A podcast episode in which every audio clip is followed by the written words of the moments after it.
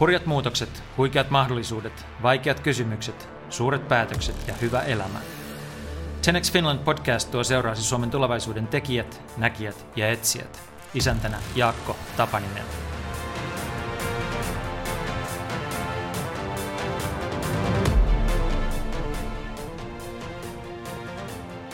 Mika Airaksella johtaa rakennusliike Reposta, joka on Suomen suurimpia asuntorakentajia, energiatehokkaan rakentamisen edelläkävijä ja kiivas kokeilija.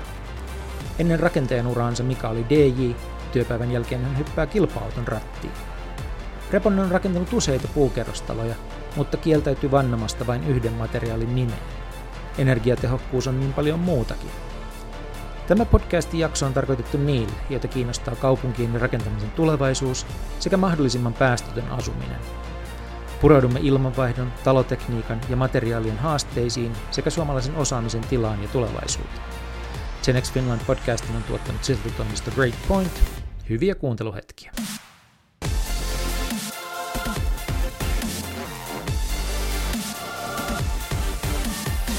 Mika, tervetuloa ohjelmaan. Kiitoksia Jaakko. Aloitetaan sun tarinasta hiukan, että tota, sä oot syntynyt Uuraisilla Keski-Suomessa, eikö niin? Kyllä. Mutta sitten niin kuin rakennushommat, niin kuin suuntautuminen niitä kohti alkaa siitä, että sä menet Vaasaan opiskelemaan rakennustekniikkaa, mutta mikä se syy olisi lähteä sinne? Tarina on paljon pidempi kyllä, että mä oon Uurasilla syntynyt, mutta mut vanhemmat on Etelä-Pohjanmaalta. Joo. Ja mä oon ollut yhdeksän vanha, kun mä olen muuttanut Etelä-Pohjanmaalle. Ja mun isä oli rakentaja, pappa oli rakentaja, mutta itse asiassa mun ei pitänyt koskaan alalle lähteä, mutta 16-vuotiaana sai peruskoulusta vapaa-päivän sillä, että pyrki tekuun. Ja silloin sai varattua tekuun kolmen vuoden päähän paikan ja Pirun pääsin kerralla läpi. Ja pääsin opiskelemaan sinne tekuun. Ja siis tällä oli vaikutusta, että sai sen vapaa-päivän koulusta. Joo, hyvin suuri vaikutus. No sit sä menit kouluun, mutta, mutta tota, sä teit siinä aika paljon muutakin rinnalla, jopa niin, että valmistujaisluokan kronikassa susta sanotaan, että soitti ammatikseen levyjä ja suoritti vapaa-ajallaan teknillisen koulun oppimäärän. Onko tämä niinku osuva kuvaus siitä sun elämästä silloin? Se pitää paikkansa. Mä oon 13-vuotiaasta asti soittanut levyjä ja mä 10 vuotta soitin käytännössä jo 15-vuotiaan jälkeen ammatikseen levyjä. Ja mulla oli oma ohjelmatoimisto silloin, kun mä olin Tekussa ja oli jo miehiä töissä, että ei mulla ollut tarkoitus rakennusalalle siinä vaiheessa ollenkaan suuntautua, mutta niin kuin perinteisesti aina tulee näitä muuttujia ja mikä muuttuja on tuossa iässä miehellä, niin sehän on nainen, joka no. ei oikein tykännyt näistä yötöistä. Ai jaa, mä ajattelin, että jotenkin tämmöinen suosittu DJ olisi vähän seksikkäämpi kuin perinteinen rakennusmies, mutta... Se voi olla, että se oli ensi alkuun, mutta kai se rupesi häirittämään sitä jossain vaiheessa. Hyvä. No sitten niin kuin elämä jatkuu. Kuka on Erkki Tolkkinen? Eli... Ja miten hän vaikutti sun elämääsi? Erkki Tolkkinen on mun appiukko, raudaluja ammattilainen rakennusalalla eläkkeellä ollut tosin pitkään ja ja mä lähdin rakennushommiin, niin mä en todellakaan mennyt Erkille ensiteksi, vaan mä menin Tynkkyselle, Polarille, Jyväskylään ja ajatuksena oli, että en mä koskaan kyllä appiukolle ainakaan hommiin mene, vaikka vaimo päivätöihin sen aikana mm-hmm. tyttöystävä pakottikin. Äh, Mutta se oli joulukuun kuudes päivä vuonna 89, kun Erkki soitti aamulla 6.30 ja sanoi, että tarttisi töihin. Että sillä on hirveä pula miehistä, mestareista täällä. Ja se ei ollut oikein paras aika keskustella, oli vähän huono olokin edellisiltä, oltiin oltu juhlimassa ja tunnin se siinä jankutti ja silloin mulla petti hermoja ja mä sanoin, että okei mä tuun. Ja laitoin puhelimen kiinni ja sillä tiellä ollaan. Eli hän houkutteli sut Reposelle. Ja Helsinkiin. Ja Helsinkiin.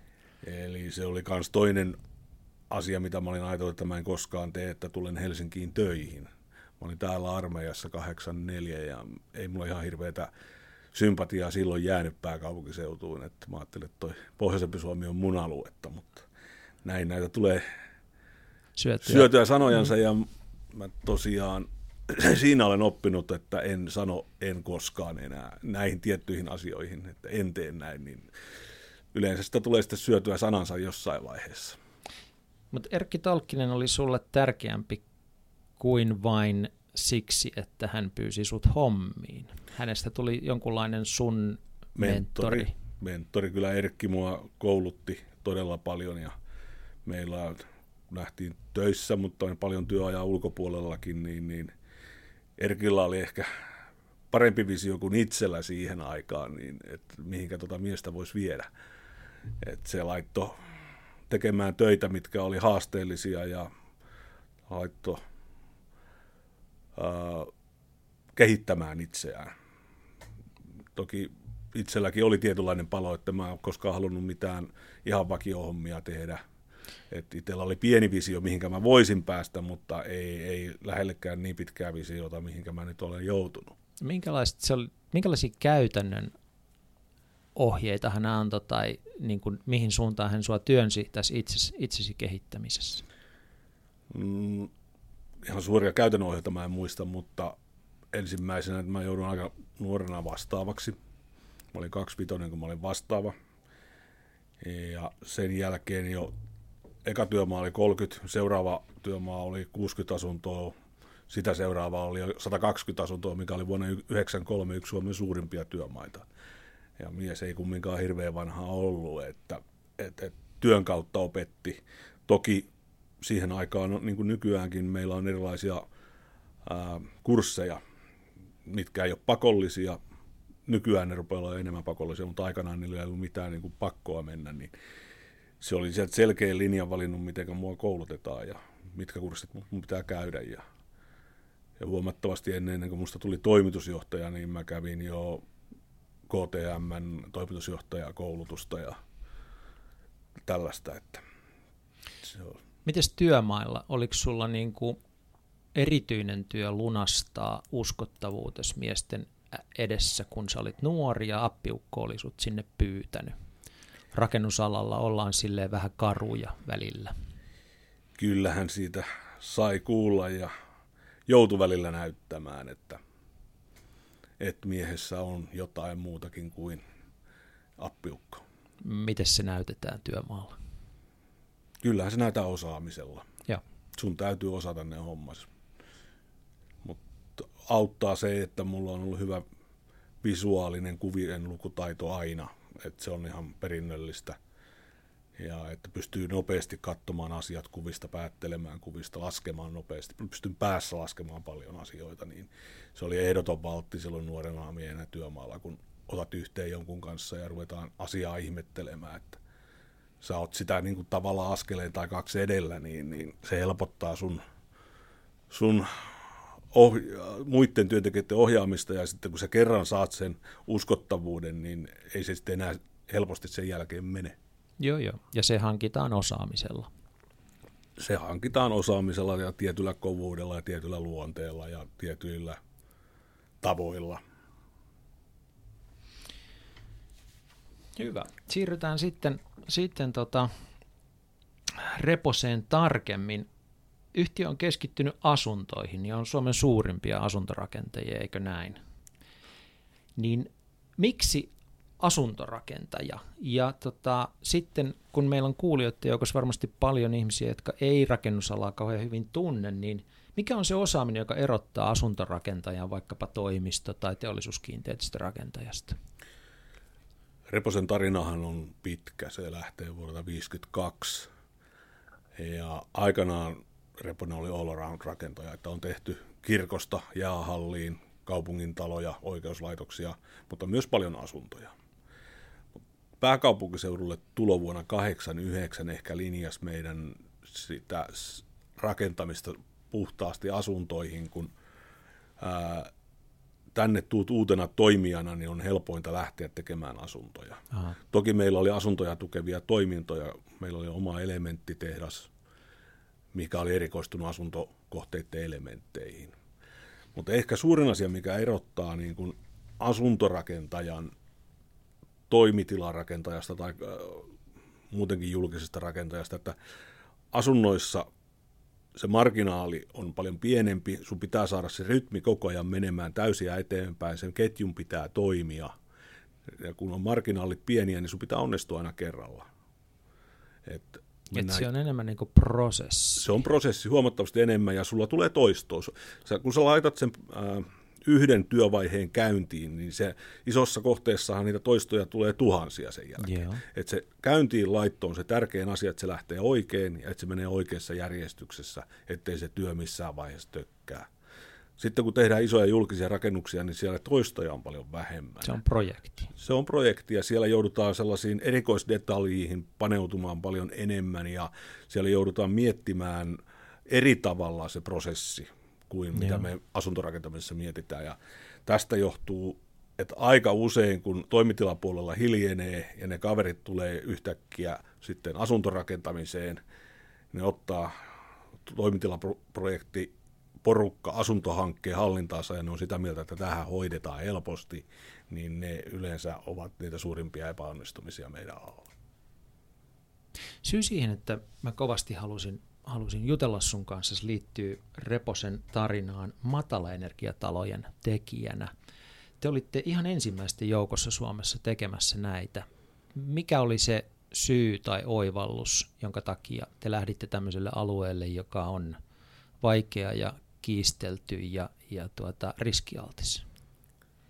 Siinäkin on oma tarinansa. Se itse asiassa juontaa jo aikaa ennen, ennen kuin musta tuli toimitusjohtaja vuonna 2001, niin Erkki oli rotareiden kokouksessa kuuntelemassa esitystä, kuinka maailman energiat tulevat loppumaan ja energiahinta tulee kallistumaan koko ajan ja silloin jo tiedettiin, että puolet, noin puolet energiasta menee asuntoihin tai rakennuksiin yleisestikin. Ja se oivallus siinä vaiheessa, että energiahinta tulee koko ajan kallistumaan, niin oli, että kannattaa satsata siihen asuntojen energiatehokkuuteen, niin se ei rassaa niin pahasti ostajia ja sillä saa lisää tietysti markkinoita. Eli puhtaastihan sillä taustalla oli raha.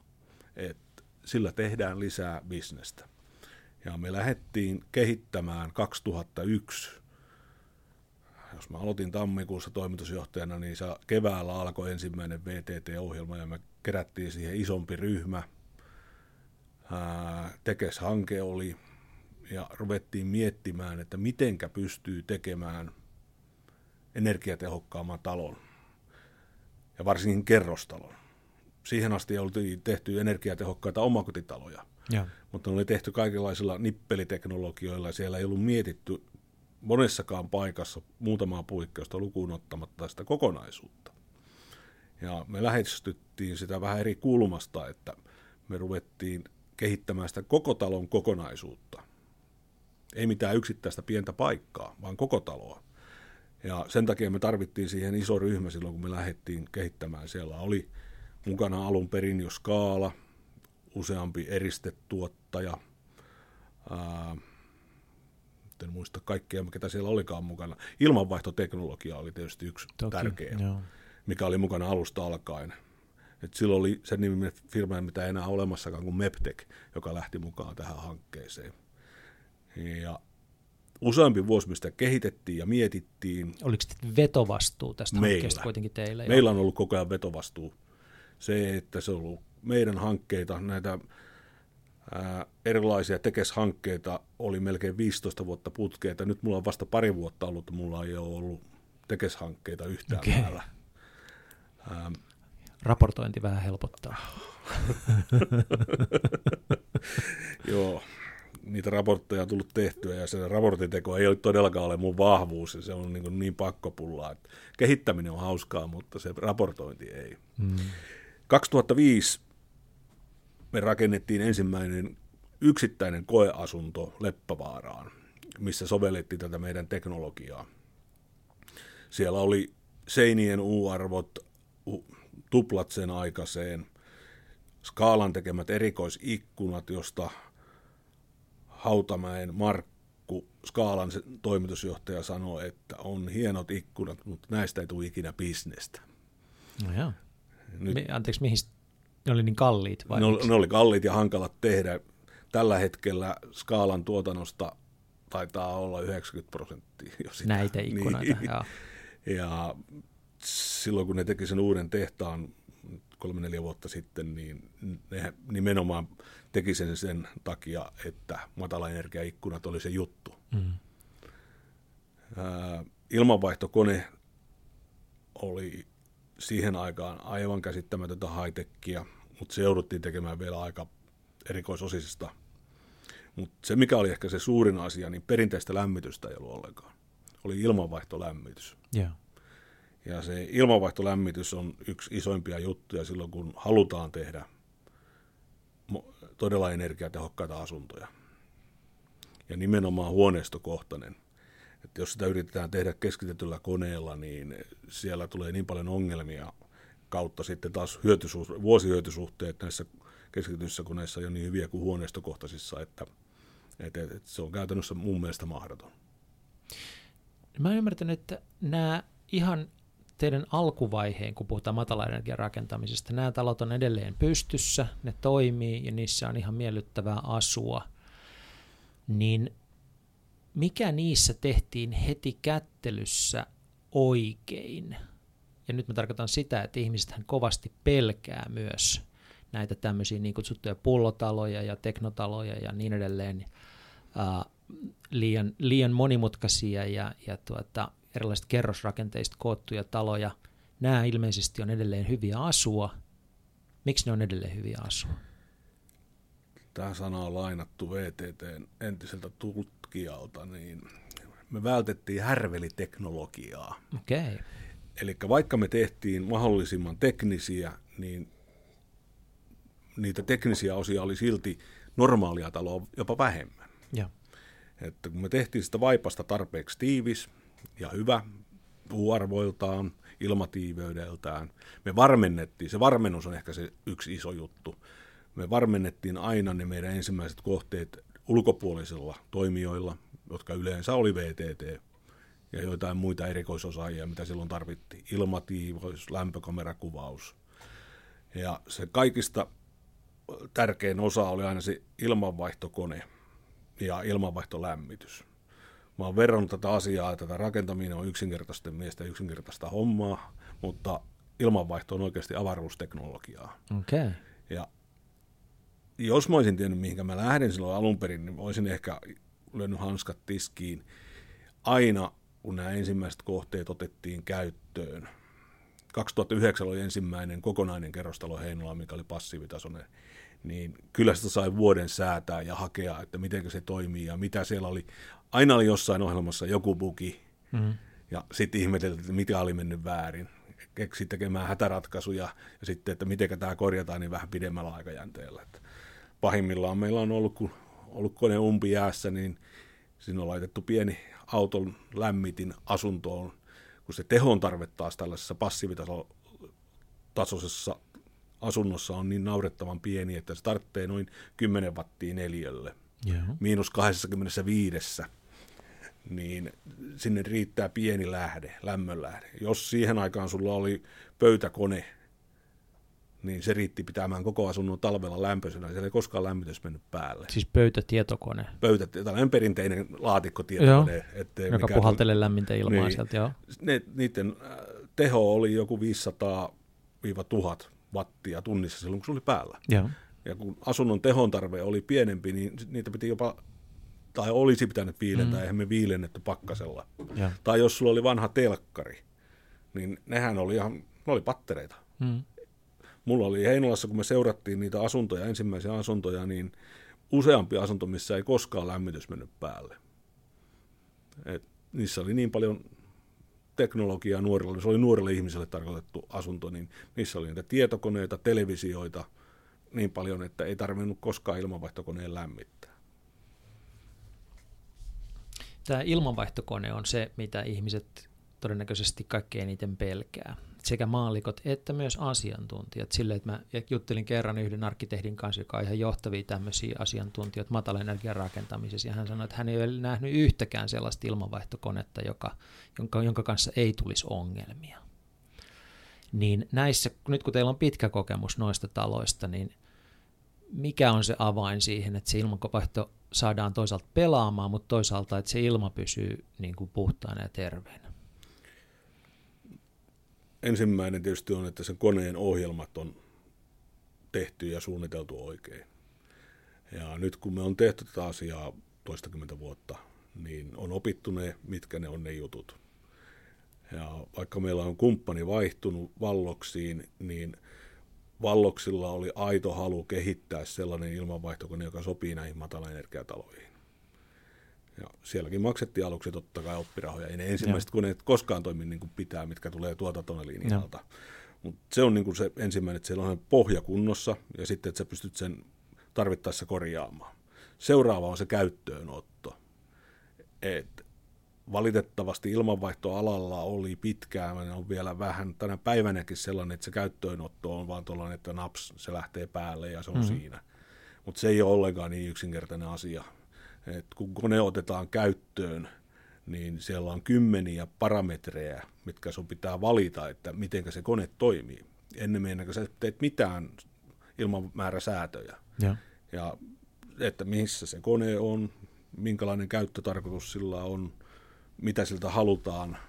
Mutta tähänkin on tullut niinku helpotuksia vuosien myötä, että nykykoneen käyttöönotto on aivan eri luokkaa kuin mitä se oli silloin kymmenen vuotta sitten. Että jos se kymmenen vuotta sitten kesti monta tuntia, niin nyt se on puoli tuntia. Sen jälkeen on se säätö. Aikanaan kaikki koneet säädettiin väärin, ne laitettiin huutamaan itteensä vasten, eli niitä kuristeltiin sieltä huoneen puolelta, mitä ei saa koskaan tehdä, vaan huoneet pitää olla ensiksi täysin avoimia, kun se putki tulee sinne. Ja sitten koneelta säädetään nopeutta. Mm-hmm. Ja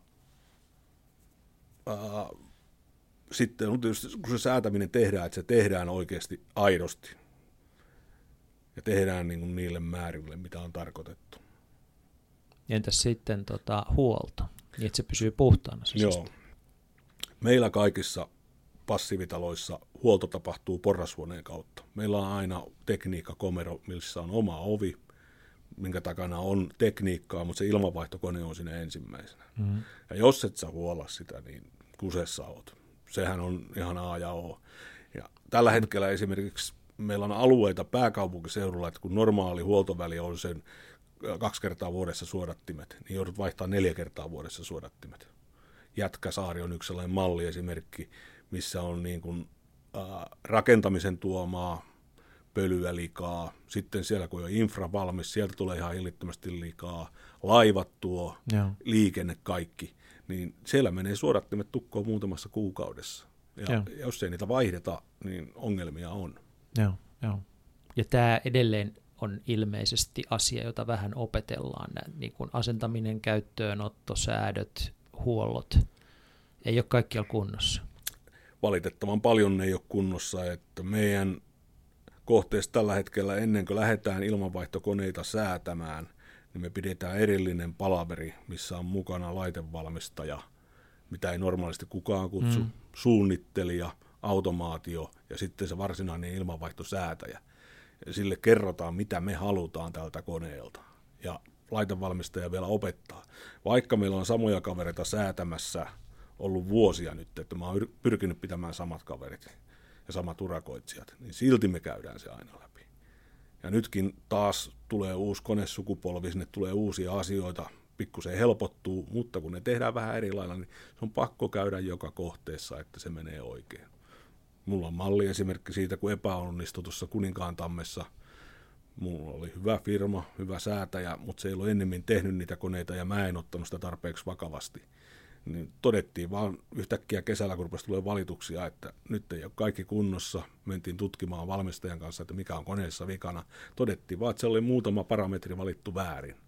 Ei mitään muuta. Ja. Jos käyttöönotossa ollut töks, töks, töks, valitti, että tietokoneella nämä, Mm. Mutta kun kaverit oli tottunut tekemään sen niin kuin normaalina koneena, eikä niin kuin me tehdään, niin ne meni väärin ja sen jälkeen olikin niin kuin kesäajan helle jaksojen aikana ne koneet toimi väärin. Ja. Pieni asia. Kolme parametria. Oh, oh.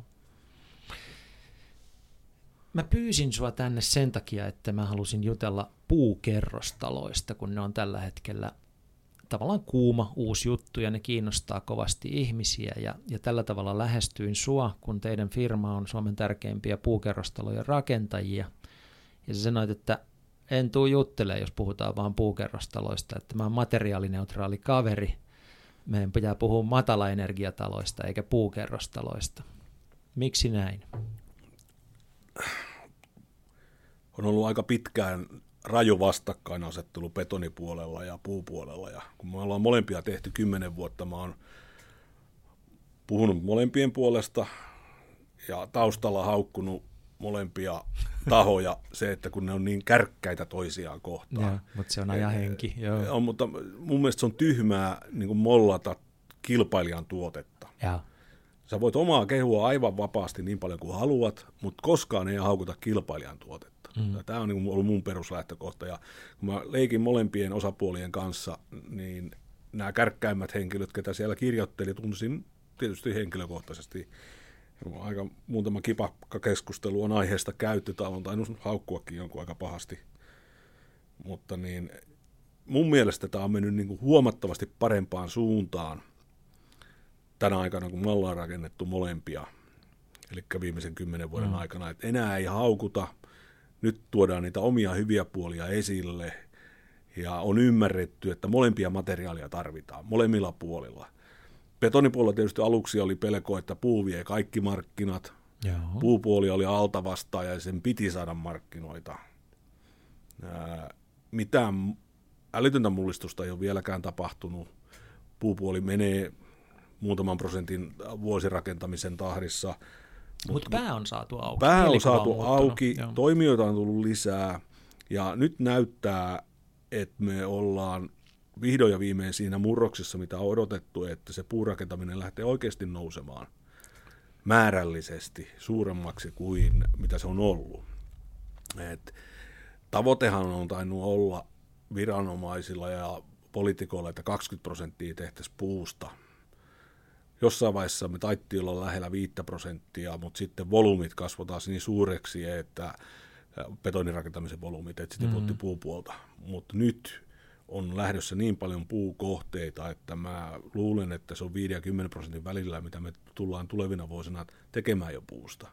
Mutta se 20 niin on se vielä aika kaukana siellä. Ja nyt kun sanot, että me tullaan tekemään, niin se tarkoittaa yhteiskuntaa Meidän alaa, joo. koko meidän alaa, joo. joo ennen puhu meistä yksistä. Paljon teidän tuo omasta tuotannosta Reposella on? Puuta. Niin.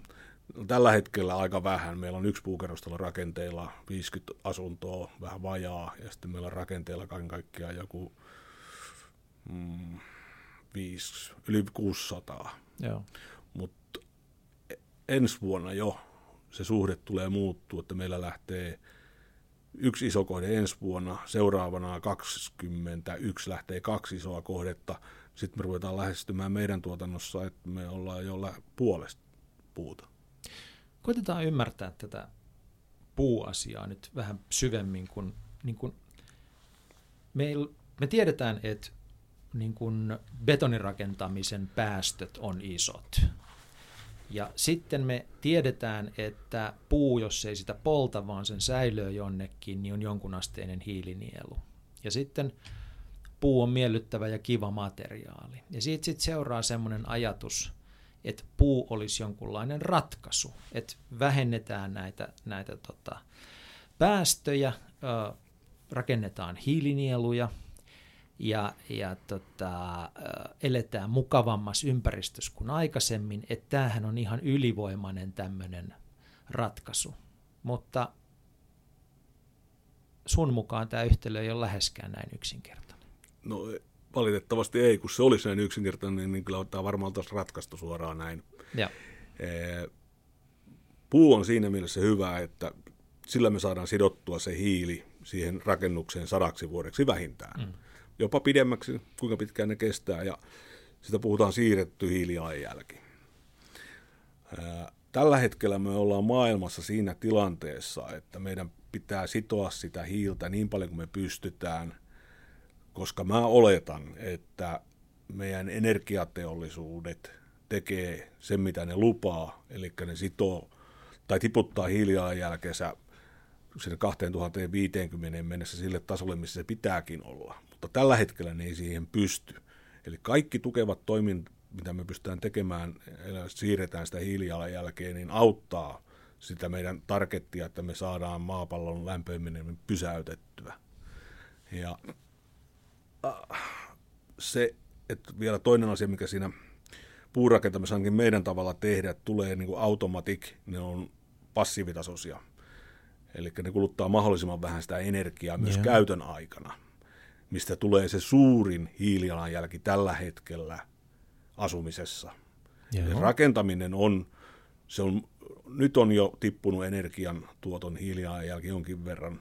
Se oli vielä 10 vuotta sitten niin, että rakentamisen hiilijalanjälki oli alle 10 prosenttia, 5 ja 10 välillä, niin tällä hetkellä se rupeaa olemaan jo 25 prosenttia. Niin ja se johtuu? Se johtuu energiantuotannon hiilijalanjäljen tippumisesta. Okay. Joo, rakentamisen hiilijalanjälki ei ole tippunut ollenkaan Joo. tai noussut sillä tavalla. Se on pysynyt aika stabiilina. Toki sielläkin tehdään koko ajan töitä, että millä me saadaan hiilijalanjälkeä tippumaan. Kaikki toimijat hakee sitä, että hiilijalanjälki rakentamisessa saadaan tippumaan. Mutta jos esimerkiksi Helenen lupaukset täyttyy, että 2035 heidän tuotantonsa, energiantuotantonsa on CO2 niin, niin silloinhan se rakentamisen hiilijalanjälki korostuu vielä entisestään tulevaisuuteen nähden. Mutta tällä hetkellä se on marginaalissa, nousuvassa marginaalissa, mutta marginaalissa.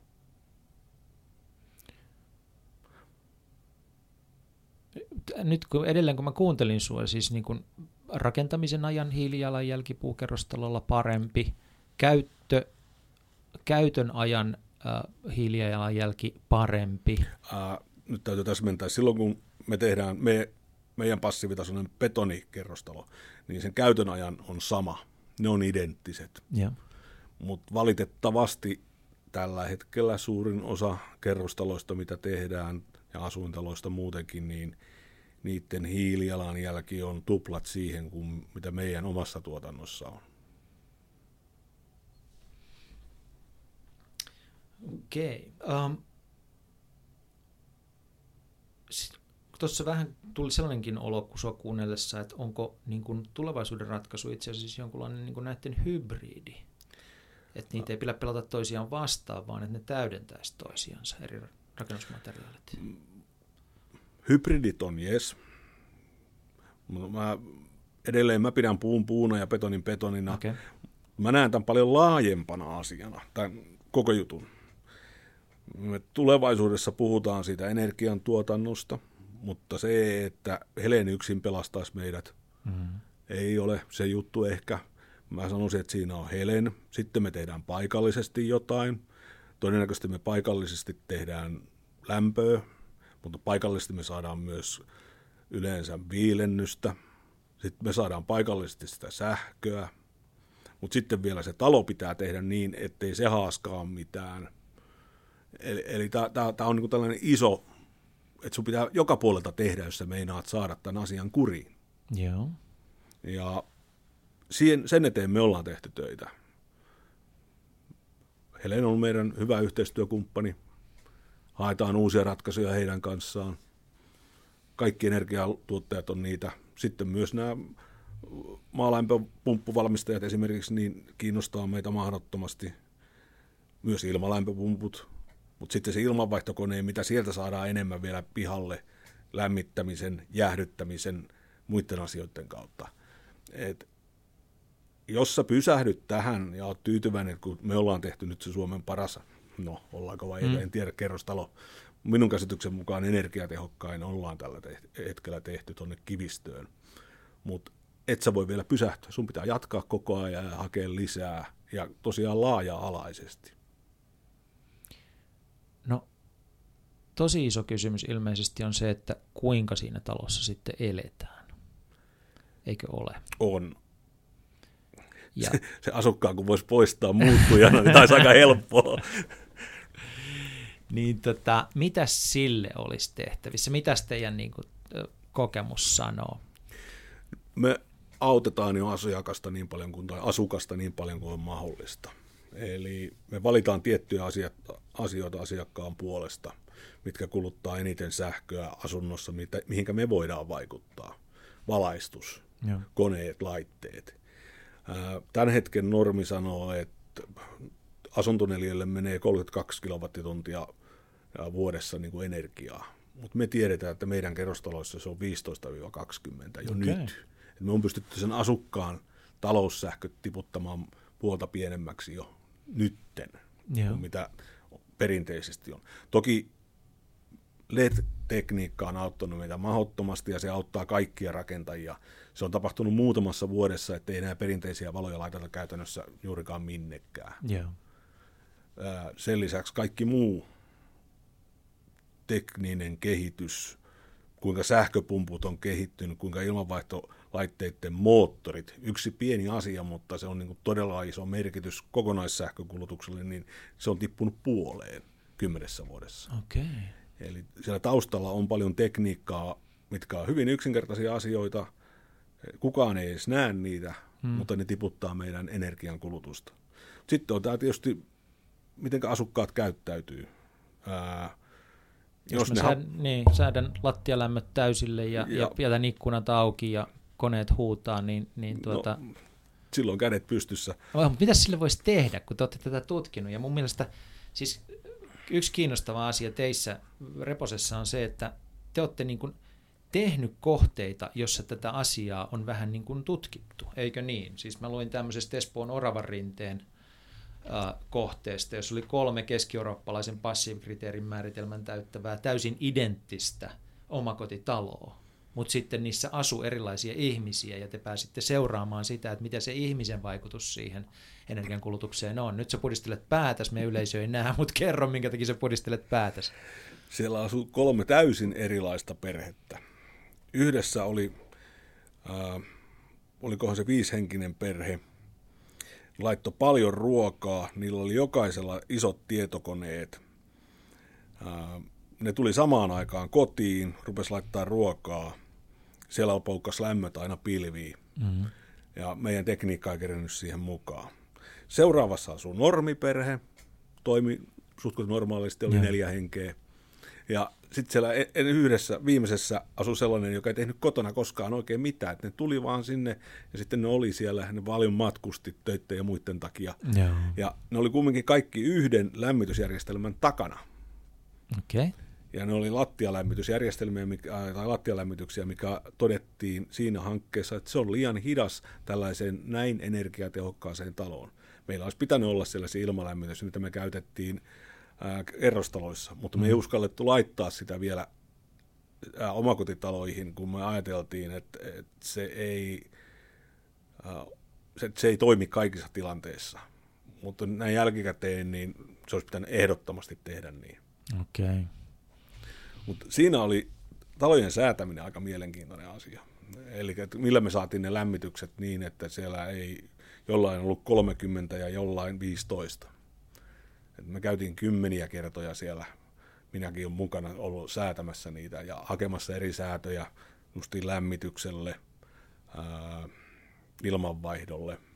Me jouduttiin lisäämään sinne komponentteja niin, että me saatiin ne talot toimimaan enemmän sen asukkaan mukaiseksi. Olisi pitänyt ehkä alun perinkin osata laittaa, mutta ei me mm. kuviteltu, että voi olla niin kuin lämmön tarpeet sieltä maalämmöstä niin erilaisia kuin ne sitten loppupelissä oli. Mutta toi kuulostaa hurjalta, että tarvitaan joukko asiantuntijoita toimitusjohtajaa myöten juoksemassa siellä säätämässä, jotta se saadaan kuntoon. Aika harvassa paikassa on mahdollisuutta laittaa tuommoinen armeija ihmisiä säätämään taloa.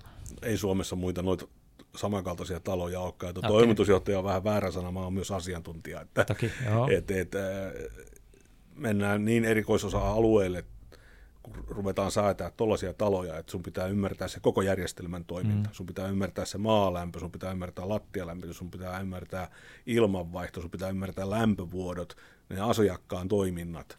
Niin yksittäinen putkimies tai ilmanvaihtomies, niin harvoin siihen pystyy. Onko meillä tarpeeksi tollasta osaamista Suomessa? Ei mutta ei meillä ole tuollaisia talojakaan tehty. Niin, mutta siis meillä jatkossa varmaan on. Meille tulee ja sanotaan, että silloin se asukasraukka, jos sillä ei ole varsinkin jos sä rakennutat oman omakotitalon, mm. ja jos ei sulla ole hyvää asiantuntijaa siellä, ja. niin saat kusessa. Ja. Tuottaako meidän niin kuin koulutusjärjestelmä tarpeeksi niitä tulevaisuuden juuri tällaisia asiantuntijoita, jotka ymmärtää taloja kokonaisuutena ja osaa säätää niitä? Ei. Ei. Tai puhumattakaan että sitten osaisi tehdä semmoisia algoritmeja, jotka osaisi säätää niitä. Algoritmit voi helpottaa meitä. Tietokoneohjelmat helpottaa koko ajan meidän toimintaa. Ja ne on oppivia meidän ongelma on se, että tämä tekniikka menee niin kovaa kyytiä eteenpäin, ettei kouluissa pystytä opettamaan edes näitä asioita. Ei okay. opettajat osaa niitä. Siellä pitäisi olla ne huippuasiantuntijat opettamassa, niillä pitäisi olla opettamisvelvollisuus käytännössä, mm. että kaikissa kouluissa kävisi muutaman tunnin, no se voi olla mahdotonta viikossa, mutta sanotaan, että muutaman tunnin kuukaudessa edes nämä huippuasiantuntijat opettamassa ne, jotka on opettajia, ne on ollut työelämässä jossain vaiheessa, jälkeen on ruvennut opettamaan ja jos sä oot opettanut 20 vuotta, niin kyllä sä oot valitettavasti jäänyt kärryiltä jo 15 vuotta sitten. Mikä se on laajemmin niin kuin suomalaisen osaamisen taso nyt niin kuin kaikessa tässä, mistä me puhutaan, koska Suomi on tämmöinen niin kuin hyvin usein yhden todellisuuden ja yhden uskonnon maa, ja niin kuin me optimoidaan jotain asiaa, ja nyt viime aikoina se on varmasti ollut niin kuin perus, betonin rakentaminen niin kuin sitä on tehty. Ja, ja tota, mehän tarvitaan niin kuin koko joukko matalaenergia rakentamista osaavia arkkitehtejä. Me tarvitaan varmaan niin kuin aika paljon lisää puurakentamisosaamista, puuosien valmistusosaamista. Mä oon ymmärtänyt, että niin kuin monessa tapauksessa me joudutaan tilaamaan niitä puuosia ja levyjä Saksasta, kun Suomessa ei tehdä. Ja, ja tuota, sitten niin kuin arkkitehtipuolella meillä on aika moisia puutteita osaamisessa siinä, että miten tämä kaikki menee. Mitkä on meidän valmiudet? Meidän alan ehkä suurin ongelma on, että me ollaan kauhean vanhollisia. Halutaan tehdä aina kaikki niin kuin ne on ennen tehty. Toki siinä on toinenkin kääntöpuoli se, että me ollaan vastuussa varsinkin omasta tuotannosta se kymmenen vuotta. Että ei haluta kokeilla mitään ja. uutta, mikä voi mennä pieleen mutta silti jos ei kokeilla sitä uutta, niin ei tämä koskaan kehitykään. Sen takia on hyviä ohjelmia. Esimerkiksi Helsingin kaupungilla se kehittyvä kerrostalo-ohjelma, niin siellä haetaan uusia, mutta se pitäisi olla laajempi, alaisempaa ja sitä pitäisi enemmän kaikkien käydä opiskelemassa se ei tahdo tapahtua työaikana, tai ne, jotka miettii sitä työaikana, niin niitä on niin vähän, että se asia ei kumminkaan leviä, eli koko ala ei opi näistä asioista. Ja yleinen mielipide on, että ei näy, voi tehdä esimerkiksi kun me tehdään, niin alalla. Mutta sitten se konservatiivisuus näkyy myös ja on ainakin näkynyt myös rakennusmääräyksissä, että ne on koettanut pakottaa tekemään tietyllä tavalla ja kaikki poikkeukset siitä niin on ollut vaikeita laskea ja mahdollisesti vaikeita saada hyväksytettyä? Mä en suoraan näkisi, noin rakennusmääräykset okay. on minimitaso. Okay. Parempaa saat tehdä. Ja tietysti siinä paremman tekemisessä on aina se kustannus. Mutta jos sä pystyt perustelemaan sen kustannuksen hankkeeseen ryhtyvälle, onko se sitten se normaali asunnon ostaja tai kiinteistösijoittaja tai joku muu, mm-hmm. niin kyllä se yleensä menee läpi. Esimerkiksi tämä meidän energiatehokkuus, niin – joko se ei maksa mitään tai se maksaa itsensä parissa kolmessa vuodessa takaisin. Ja, ja millä sä mittaat sitten asumismukavuutta hinnallisesti. Eli kun tehdään energiatehokkaita taloja, ää, ilmatiiviitä, ja ne todennetaan, että ne on näin, siellä ei ole mitään pistemäisiä kylmiä vuotoja, ei tule sitä vedon tunnetta, sulla asunto on tasalämpöinen. Ää, kesällä pystytään hallitsemaan niitä kuumimpia lämpöhuippuja – niin, niin eihän sillä ole olemassa hintalappua. Okay. Et, mutta tuossa tota, sanot, että rakennusmääräykset ei ole este, mutta mä ymmärsin kuitenkin, että esimerkiksi ennen kuin päästiin rakentamaan puukerrostaloja, niin siinä oli aikamoinen urakka vakuuttaa tota, lainsäätäjä ja, ja tuota, asiantuntijat ja, ja tuota, viranomaiset siitä, että tätä kannattaa koettaa. Puupuolella ää, määräykset oli rajoittavat. 2011 tuli laki voimaan, että sai rakentaa korkeamman kuin nelikerroksisen puukerrostalon. Hmm. Silloin tuli samalla kertaa kyllä paljon muita määräyksiä, mitkä taas sitten sito meidän käsiä, miten me voidaan se puukerrostalo tehdä. Ja niitä on koko ajan yritetty hellentää, helpottaa niitä normeja, mutta niin vieläkin siellä on sitovia. Meillä on vyöhenkselit ja varmaan vielä hirttoköysikin monessa asiassa. Että, mm-hmm. et, et, on se rakenteellinen palosuojaus, sen päälle on sprinklaus, sitten on vielä ää, hiiltymämitoitusasioita, että tehdään niin isoja rakenteita, että ne hiiltymän kautta kestää ennen kuin ne sortuu. Että, yeah. et, et siellä on niin moninkertaisia asioita tällä hetkellä vielä, mutta kyllä näitä yritetään koko ajan taklata pois. Mutta missä ajassa me siinä onnistutaan, niin se on eri asia. Mä oon tätä kymmenen vuotta puurakentamista seurannut mm. sivusta aika tiiviisti, niin, niin jos mä olisin kuningas, niin olisi mennyt paljon nopeammin, mutta valitettavasti Joo. ei ole sellaista oikeutta. Kiinnostavaa tuota, teidän firmassa on se, että te olette valmiita kokeilemaan erilaisia asioita ja mielellään kokeilette. Kun sä tuossa ihan alussa, kun kerroit, että mikä on se asuntorakentamisen idea, niin sanoit, että se on nimenomaan niin prosessin hallintaa. Ja usein, jos sulla on prosessi, niin sit sä et halua sitä ihan hirveästi muutella, koska jotta sä voit sen optimoida ja kokeileminen tarkoittaa niin kuin aina sitä, että tehdään toisella tavalla. Teillä oli toi, äsken puhuttiin noista Oravan rinteen kolmesta talosta, mutta sitten teillä on tämmöinen toinen hanke hiljattain, nämä Kuninkaan tammen neljä kerrostaloa, joista kaksi on puusta ja kaksi on betonista. Niin tota, mikä ajaa teitä kokeilemaan tällä tavalla ja nyt vaikka tämä Kuninkaan tammi, niin mitä te olette siitä oppinut? Kuninkaan tammi lähti ihan siitä, että kun 2011 me tehtiin ensimmäinen puukerrostalo, niin tämä vertailu eipäs juupas betonin ja puun välillä oli kovimmillaan. Mm. Ja mulla itse asiassa oli Lohjaruduksen silloinen toimitusjohtaja Kivekäs johtoryhmineen tutustumassa siihen puukerrostaloon. Ja. ja Lauri heitti silloin, kun tosiaan se haukkuminen oli just silloin pahimmillaan, että tee kaksi samanlaista. Niin voidaan saada nämä niin huhuilta siivet poikki, että sitten on faktaa pöydässä. Ja. ja mähän tartuin siihen ideaan, että se vaan kesti niin pitkään, että me päästiin toteuttamaan ne. Et meidän alallahan mikään ei tapahdu nopeasti, että löydät oikeanlaisen tontin, missä pääset mm. vertaamaan samanlaisia taloja. Ja sinällään niin mä en näe tätä meidän kehittämistä niin prosessin raiskaamisena kuin ehkä moni muu näkee, vaan yksinkertaistamisena. Mitä että tarkoitat? Kun me tehdään jotain uutta, niin me pyritään tekemään se asia yksinkertaisemmin kuin aikaisemmin. Ei me haeta niin kuin teknisesti välttämättä vaikeampaa. Jos sä vaihdat ikkunan parempaan, niin se on edelleen se sama ikkuna. Se ikkuna mm-hmm. vaan on teknisesti parempi. Jos sä laitat seinään lisää U-arvoa, niin, niin ei sekään työmaalle teetä mitään lisää. Suurin asia ehkä, mikä meillä on pitänyt opetella, on se ilmatiiveys. Se ei ollut niin kuin sisäänrakennettu meidän alaan aikaisemmin.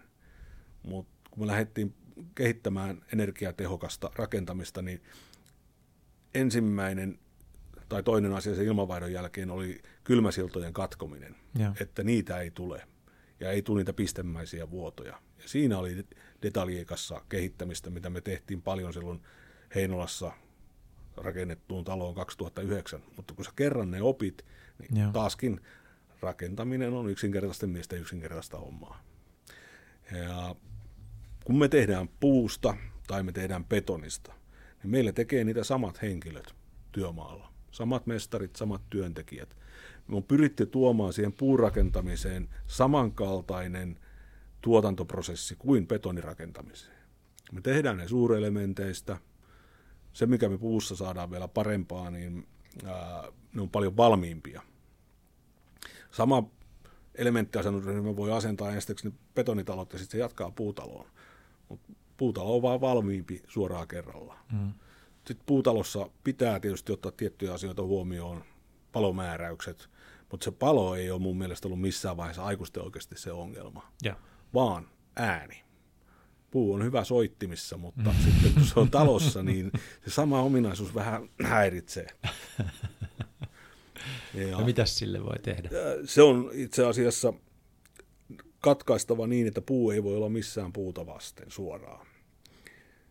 Ja ennen, ennen kuin me ruvettiin rakentaa, niin Suomessa käytettiin kovakumeja siellä välissä äänikatkona, mutta ne ei ole käytännössä mitään äänikatkoja.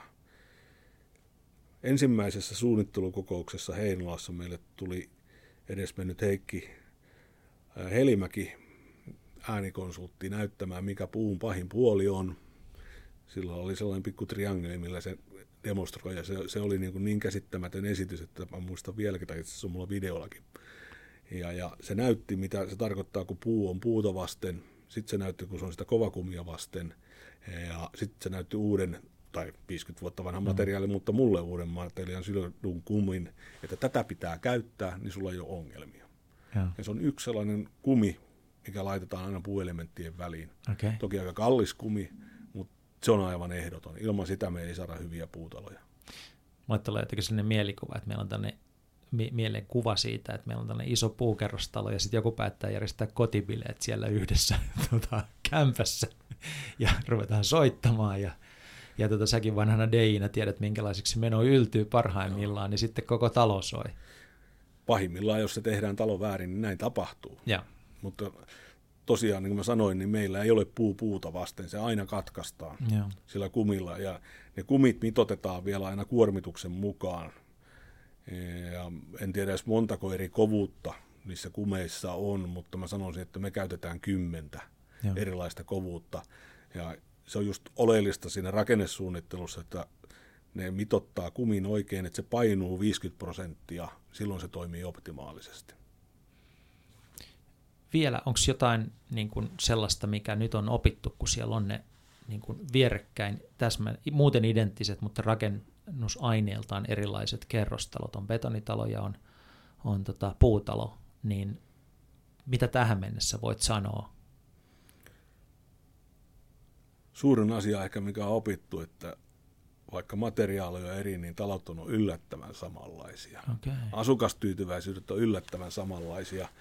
Puutalo hiilijalanjälki, silloin kun otetaan koko rakenne huomioon, sielläkin valittavasti on parkkihallit, niin ei ole kuin 20 prosenttia pienempi, mutta jos ei olisi parkkihalleja, niin me oltaisiin jossain neljässä, neljässä viidessä.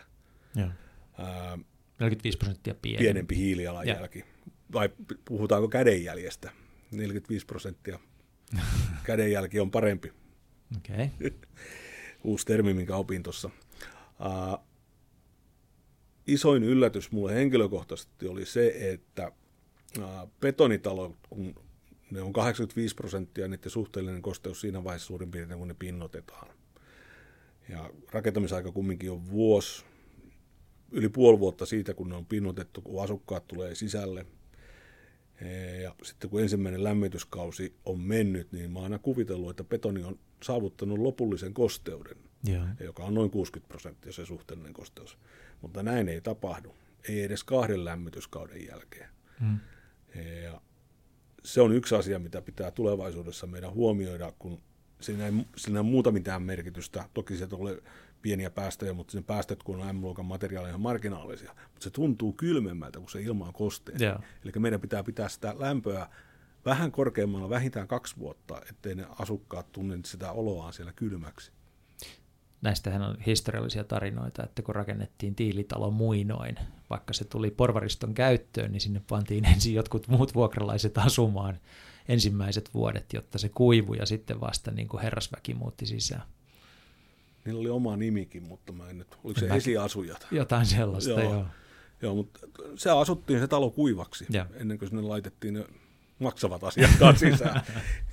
Siinäkin joudutaanko me ruveta miettimään sitä, että laitetaan talo vuodeksi, niin kuin, että lämmitetään vuosi sitä täysiä mm. ja ilmanvaihto täysille. Ouch. Joo. Ja se on tietysti rahakysymys. Et, ja päästökysymys nykyaikana. Joo. Myös sekin, mutta niin, niin, sillä me saadaan talot ku, mm. kuivaksi. Mm. Mutta mut, mut puutalossa ei ole tätä ollut. Joo, puutalot on suoraan. Siinä, tai itse asiassa puutalot ottavat kosteutta itseensä siitä, kun. Ne lähtee tehtaalta. Kun puu kuivataan niin kuivaksi, että se on kuivempaa kuin sitten lopullinen käyttöpuu, mm. niin siinä muutaman 10-15 prosenttia nousee se suhteellinen kosteus puussa mm. sitten, kun asukkaat on tullut sinne sisään. Sitten se on siinä ja pysyy siinä samalla. Toki se vähän vaihtelee kesällä ja talvella, että puu imee kesällä kosteutta itse, itsensä, kun ilmasuhteellinen kosteus on suurempi, ja talvella se kuivaa. Puhutaan vielä yksi tämmöinen kipupiste läpi tässä näin, joka liittyy tähän ilmatiiviyteen, josta sä äsken mainitsit, että teillä oli aika paljon opettelemista siinä, koska se on semmoinen, mikä jakaa ihmisiä ja ainakin niin kuin meitä amatöörejä kovasti, että että niin kuin meillä on kuitenkin tietoa siitä, että tämän, vaikka nyt sitten Helsingissä tämmöinen sata vuotta sitten rakennettu yksiäinen kivitalo, niin jos katsotaan sen lämmityskustannuksia, niin se on itse asiassa aika tehokas verrattuna moniin sen jälkeen rakennettuihin taloihin. Että 60-70-luvun talo itse asiassa kuluttaa hirveän paljon enemmän kuin sellainen vanha yksiäinen niin lainausmerkeissä kunnolla tehty talo. Ja sitten ainoastaan niin kuin nyt näillä uusilla teknotaloilla päästään ehkä samoihin tai parempiin lukuihin kuin mitä ne satavuotiaat talot on.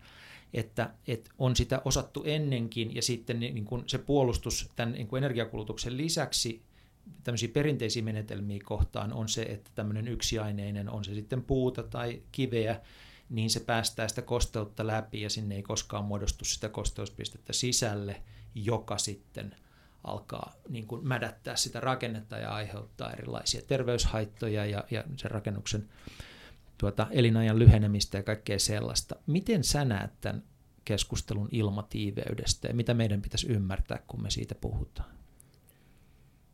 Mä oon ehdoton ilmatiiveyden ja koneellisen ilmanvaihdon kannattaja. Lähdetään nyt siitä. Ne vanhat keskustan yksi rakenteiset talot ne on umpikorttelitaloja, mikä on optimaalinen energiankulutuksen osalta.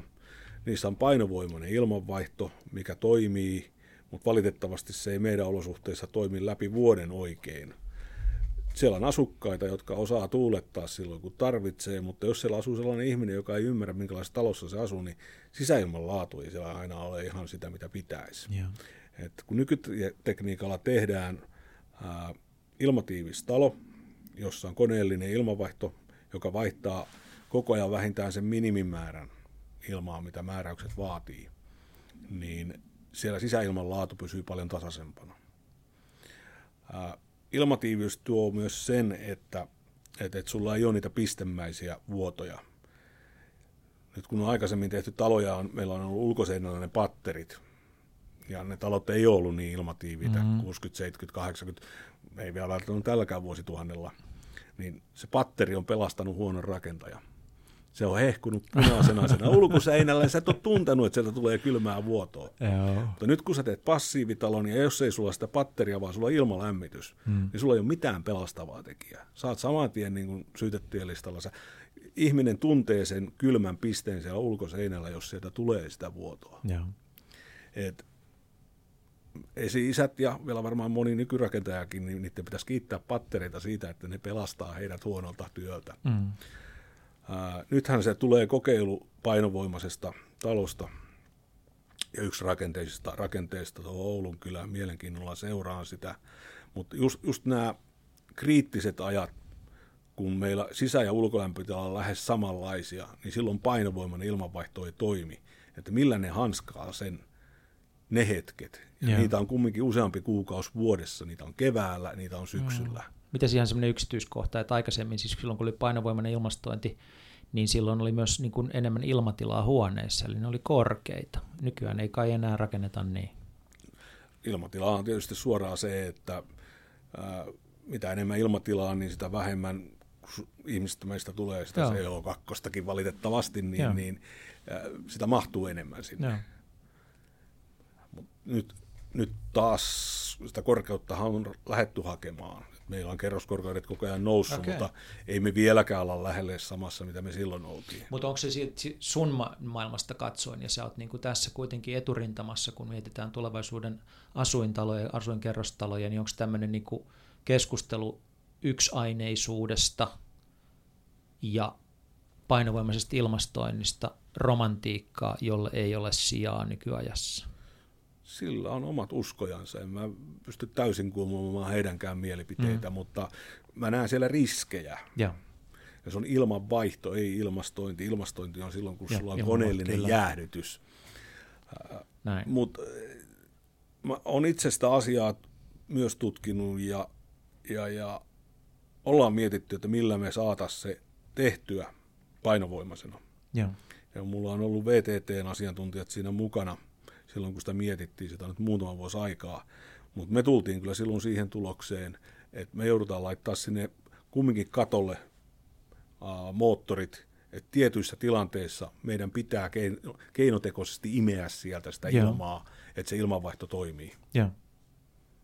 Mutta tämä on mun näkemys. Siellä voi olla parempia asiantuntijoita. Mä, mä en pysty sanomaan vielä, miten ne talot tehdään. Mutta se on. ilmeisesti on kuitenkin, että me ollaan nyt menossa semmoiseen suuntaan, että erilaiset kokeilut on mahdollisia ja sallittuja. Et meillä oli mun ymmärtääkseni aika tiukkaa tämä ohjaus välillä, että, ja, ja myös kulttuuri, että kauheasti ei kokeiltu, mutta nyt kokeillaan eri materiaaleja, kokeillaan tätä painovoimasta ja, ja tuota erilaista teknologiaa ja niin edelleen, mikä lienee hyvä. Mä sanoisin, että meillä on ollut mahdollista aikaisemminkin, okay. meillä ei ollut halua. Okay. Ja nyt on Halua. tahtoa, halua kokeilla niitä uusia asioita. Muillakin kuin teillä, onko niinku ala me- muuttumassa? Ala on muuttumassa selkeästi. Siellä haetaan erilaisia ratkaisuja, kun ei ole olemassa, niin kuin mä sanoin aikaisemmin, yhtä totuutta. Ja. On monta totuutta. Asia voi tehdä niin monella eri tavalla. Ja. ja se on hyvä, että kokeillaan. Määräykset on antanut myöden aikaisemminkin, kunhan sä vaan todennat sen, että esimerkiksi miten painovoimainen toimii. Joo. Toki meillä oli tämä koneuskovaisuus valloillaan sen 70-luvun sössimisen takia niin kuin pitkään. Et silloin kun tuli nämä pahimmat hometalot, niin nehän tuli sen takia, että tehtiin pulloja, mutta ei hoidettu ilmanvaihtoa. Joo. Ja sitten nämä pistemäiset vuodot, itse asiassa ne on yksi pahimpia homepaikkoja, pistemäiset vuodot. Ne on yleensä kylmäsiltoja tai ilmavuotoja, mihinkä tulee just se kosteus, kastepiste, mikä rupeaa sitten homehtumaan, mikä rupeaa aiheuttaa ongelmia. Joo, joo. Hyvä, jos aletaan pikkusen summaamaan tätä meidän keskustelua, mä tekisin sen mielellään silleen, että, että kysyisin, että tämmöisistä muutamista, sanotaan nyt sitten sidosryhmistä tai kohderyhmistä, niin kuin kohderyhmäkohtaisesti, että mitä sä, mikä olisi ehkä sun niin kuin sellainen viesti heille, että miettikääs tota. Kun, kun siis itse kuva, me ollaan käyty läpi tässä sitä, että mikä kaikki on muuttumassa, ää, mitä kaikkia kokeillaan, ja, ja tuota, alallakin on kokeiluhalua. Toisaalta me eletään aikaa, jossa niin kuin rakennetaan ihan vimmatusti, että todella paljon tapahtuu tällä hetkellä, ja mä luulen, että monella, joka asian kanssa tekemisissä on vähän sormisuussa, että mitä, mitä tästä kaikesta pitäisi, pitäisi ajatella, niin sun osaamisella, niin mikä olisi sun viesti tämän päivän kodin ostajalle? Mihin pitää kiinnittää huomiota? Mä katsoisin ensimmäisenä E-lukua. Toisena, ennen kuin mä ostasin oman asunnon, niin katsoisin, minkälainen ilmanvaihto siellä on. Et mun henkilökohtainen käsitys on, että keskitetty ilmanvaihto ei sovi enää nykytaloihin, vaikka sitä halutaan. Et kun meillä on tilanteita keväällä, syksyllä paljon, että toisella puolella taloa on jäähdytystarve ja toisella puolella on lämmitystarve, niin se keskitetty kone vaan ei toimi siellä. Okei. Okay. No mikä se olisi sun viesti kiinteistösijoittajalle? Ja elinkaarikustannukset kannattaa katsoa. Kyllä se energiatehokas talo, niin, niin sen arvo tulee vaan nousemaan tulevaisuudessa koko ajan. Et ei aina mennä sieltä, mistä aita on matalin, että kannattaa pikkusen vaatia lisää ja mun asiakkaat on tämän ainakin huomannut. Näkyykö se nyt jo siis? Välillä oli sillä tavalla, että tällaiset niin kuin, äh, tota, ekosertifioidut talot, niin ne oli sijoituskohteena houkuttelevampia kuin jotkut toiset. Näkyykö tämä jo tällä hetkellä sijoittajien käyttäytymisessä, että Toi kuinka energiatehokas talo on esimerkiksi? Ekosertifioitu on mulle kirosana, sieltä Okei. tulee näitä liinejä ja muita. Ja, Ei nyt meni väärä, ei ollut Lead. lead. lead. ja, Ja, ja siellä mennään väärin asioihin osittain. ja, Et siellä ruvetaan miettimään niitä roskakorien paikkoja ja mihinkä fillarit saat pysäköityä. Ja, et siellä siellä niin on älyttömiä asioita. Joo. Et siellä ei ole se energiatehokkuus. On hyviäkin järjestelmiä, mutta, mutta, mutta se energiatehokkuus ja kohteen tekninen toteutus, niin minulla se näkyy selkeästi. Mulla on asiakkaita, jotka haluavat ehdottomasti sellaisen, ja ne tietää, että ne ei muilta saa, niin ne tulee mun luokse. ja. Eli siis niin kuin hyvin tehdystä talosta voi saada parempaa tuottoa. Siitä saa, minä saan parempaa tuottoa ja he saavat parempaa tuottoa. Jatketaan tätä leikkiä. Mikä se olisi sun viesti kaupunkisuunnittelijalle, kaavoittajalle? Mitä pitää, miten pitää ajatella asiat? Valon ja varjon leikki pitää olla kohtuullista. Avaatko vähän? Tota, meillä on kaavoja, mitkä on aivan liian monimuotoisia, mitkä aiheuttaa talojen ää, teknisen toteutuksen, ei nyt mahdottomuuteen, mutta että siellä on niitä virhepaikkoja liikaa mahdollista tehdä. Mm. Et liikaa erikoisia rakenteita vaaditaan tekemään, liikaa eri materiaaleja, ja aina kun laitetaan eri materiaali yhteen, niin on lämpöliikkeet, kosteudet, vedenliikkeet sitten siellä takana, että miten se toimii. Yeah. Et mitä tuosta jätkästäkin on ne pahimmat malliesimerkit nyt kuultu, niin, niin, niin siellä on Jätkäsaaren talot, jät... jotka on nyt jo vuo... niin kuin ihan tuoreena niin niin, ongelmia. Jo. Niin, siellä on ollut niin vaativia paikkoja, että ei ole vaan osattu tehdä. Okay. Tai suunnitellakaan. Sehän lähtee tänä päivänä siitä, että mehän ei saada enää työmaalla suunnitella. Meillä ei ole FISE-pätevyyksiä siihen. Suunnittelijan pitää suunnitella ja meidän pitää toteuttaa niin kuin se on suunniteltu, mutta jos ei suunnittelijakaan osaa sitä suunnitella, niin mm. ollaan aika kusessa. No, niin kuin silloin tällöin ollaan. No, mikäs olisi sun viesti suomalaiselle niin kuin rakennusalan ja rakennusmateriaalien vientiteollisuudelle? Onko tässä niin kuin puurakentamisessa saumaa vai onko muut vienyt sen markkinan jo?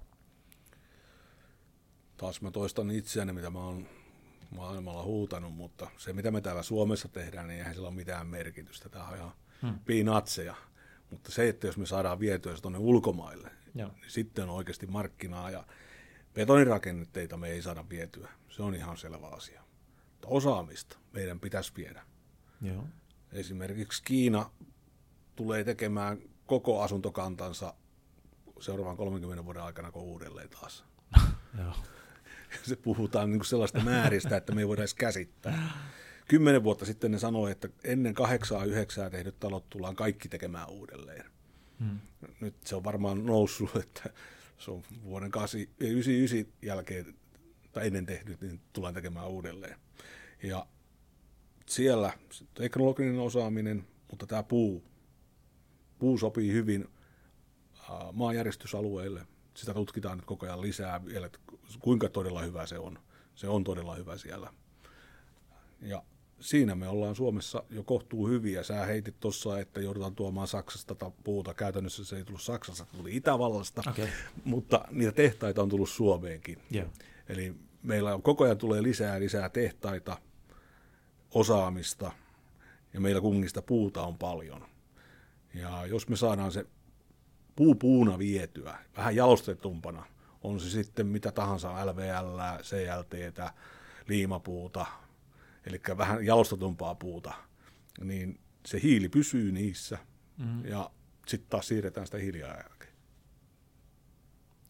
Mutta onko tämä niinku tikissä, että me päästään skaalaamaan tätä, me saadaan vie, päästään viemään suomalaisia puumateriaaleja ja puurakentamisosaamista maailmalle, vai pitäisikö meidän vielä vähän harjoitella lisää?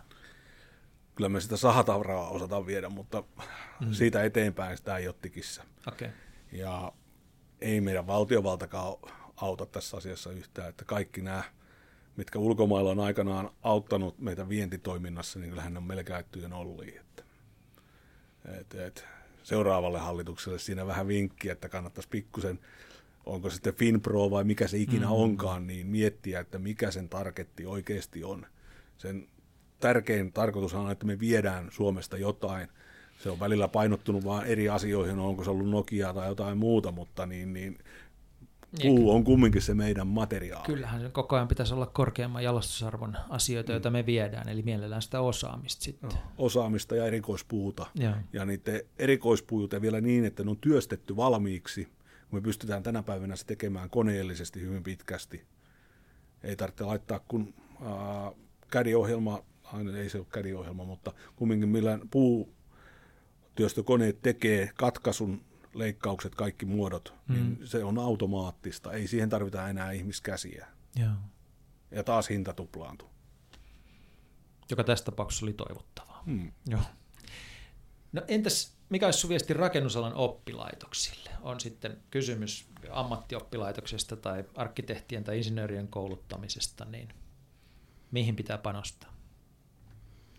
yhteistyöhön, yhteistyöhön yrityksien kanssa, mutta ennen kaikkea niihin työssä olevien opettajien lisärekrytointiin, että siellä kävisi niitä vierailevia tähtiä. Tiedän, että asia ei ole helppo, mutta että, mm. että ne nä- saisivat sellaista opetusta, mikä on tämän hetken parasta mahdollista tietoa rakennustyömailta tai suunnittelutoimistoista. Ja viimeisenä, mitä sanoisit niin kuin semmoiselle ihmiselle, kun sä itse olit 15-vuotiaana, eli nuorelle ihmiselle, joka miettii, että pitäisikö hän lähteä rakennusalalle, että kun niin paljon rakennetaan, niin tuolla, vois, tuolla varmaan riittää töitä, mutta pitäisikö lähteä? Tota, helpommallakin leipänsä voi tienata, mutta kyllä täytyy sanoa, että tämä on ollut tosi mielenkiintoinen matka tähän asti. Välillä on päiviä, mitkä ehkä olisi silloin vaihtanut pois, mutta jokainen päivä on opettanut. Eli Eli rakennusalalla ei ole tylsää vai? Täällä ei ole todellakaan tylsää. Silloin kun haluat oppia uutta ja haluat viedä eteenpäin. Ja rakennetaan aina. Onko se sitten uuden rakentamista tai saneeraamista, mutta tätä tulee olemaan hmm. aina. Et seuraavakin sukupolvi, ne pääsee korjaamaan minun kädenjälkiä ja taas niin kuin mä korjaan mun isän kädenjälkiä, joka on aikanaan ollut rakennusmestarina kanssa, että et, et, Äh, ei yksistään korjaamaan, vaan se, että vähän kanta vanhenee ja sitä pitää ja. korjata ja tehdä uudelleen. Mutta niin, ei, ei niin isoa vitsiä, ettei toinen puoli totta. Mutta tosiaan töitä tulee riittämään. Et suosittelen, että mielenkiintoinen ala. Uudelle sukupolvelle on aina tilaa. Ja niitä tarvitaan. Eläköityminen on älytöntä meidän alalla, että ja. pula on kova. Ja. lopetellaan keskustelu niihin kolmeen kysymykseen, jotka tässä podcastissa aina lopuksi kysytään. Onko olemassa joku semmoinen applikaatio, ohjelma, verkkopalvelu, jota olet viime aikoina käyttänyt enemmän kuin aikaisemmin, joka on tullut suosituksi? Meillä on pari ohjelmaa nyt otettu käyttöön, eli Tokoman työmaa ja Fusory, niin ne on sellaisia uusia, mitä mä käytän valitettavasti ne ei ole ilmaisia, että saisi kaikki hakea. Mutta, Mitä se on, kerro vähän. Tokoman on meidän työmaan hallintaa, missä on työturvallisuudesta laatuun, kulunvalvontaan, aikatauluihin. Hmm. Se on hyvin sellainen laaja-alainen ohjelma. Ja mä olin pitkään pysähtyneisyyden tilassa ja noiden ohjelmien suhteen firmassa ja totesin, että nyt on pakko tehdä jotain. Ja vuoden kesti mm. mulla ainakin se hakuprosessi, että mä löysin meille sopivat ohjelmat. Joo. Taisit tuossa sanoa sisään tullessa, että sä nykyään johdat tiema- työmaita tota kännykän kautta. Mielellään näin sanoisi, mutta ei sitä ihan pitää paikkaa. Ei ihan pidä vielä paikkaa. Kyllä se joutuu käymään itsekin paikan päällä. Mä taidan olla siinä mielessä autotoimitusjohtaja, että mä käyn työmaalla aika usein. Mm, no en tiedä, outo, kaikki kirjat sanoo, että juuri niin pitää tehdä toimitusjohtajan. Mutta. Onko sitten joku semmoinen kirja, jota, ei tarvitse olla uusi kirja, mutta joku semmoinen, jota suosittelet ihmisille, että lukekaa toi? Mun ykkönen oli Linnun radan liftaajan käsikirja. Alright. Etkä 42. Ja siitä et vaihda. Tota, ihan viimeiseksi kun vietät hyvän viikonlopun Suomessa, niin missä sen vietät ja mitä sen viikonlopun aikana tapahtuu? Mä tiedän, että sä oot kova sukeltamaan, mutta se tapahtuu varmaan ulkomailla pääasiassa. Mitä Suomessa? Tota, ei varmaan tässä voi sanoa, mutta sanon kumminkin. Mä saatan olla viikon lopun radalla auton kanssa. Okei. Okay. Eli ajat kilpaa? En mä aja kilpaa, mutta huvin vuoksi kelloa, omaa kelloa vastaan. Että. Okei. Okay. Sä jossain vaiheessa ajoit moottoripyörillä, mutta nyt se on vaihtunut autoon vai? Joo. Liian monta kaveria lähti peileistä, niin oli pakko lopettaa se moottoripyörä. No okei. Okay. Mika Aireksella, tuhannet kiitokset tästä keskustelusta. Kiitoksia.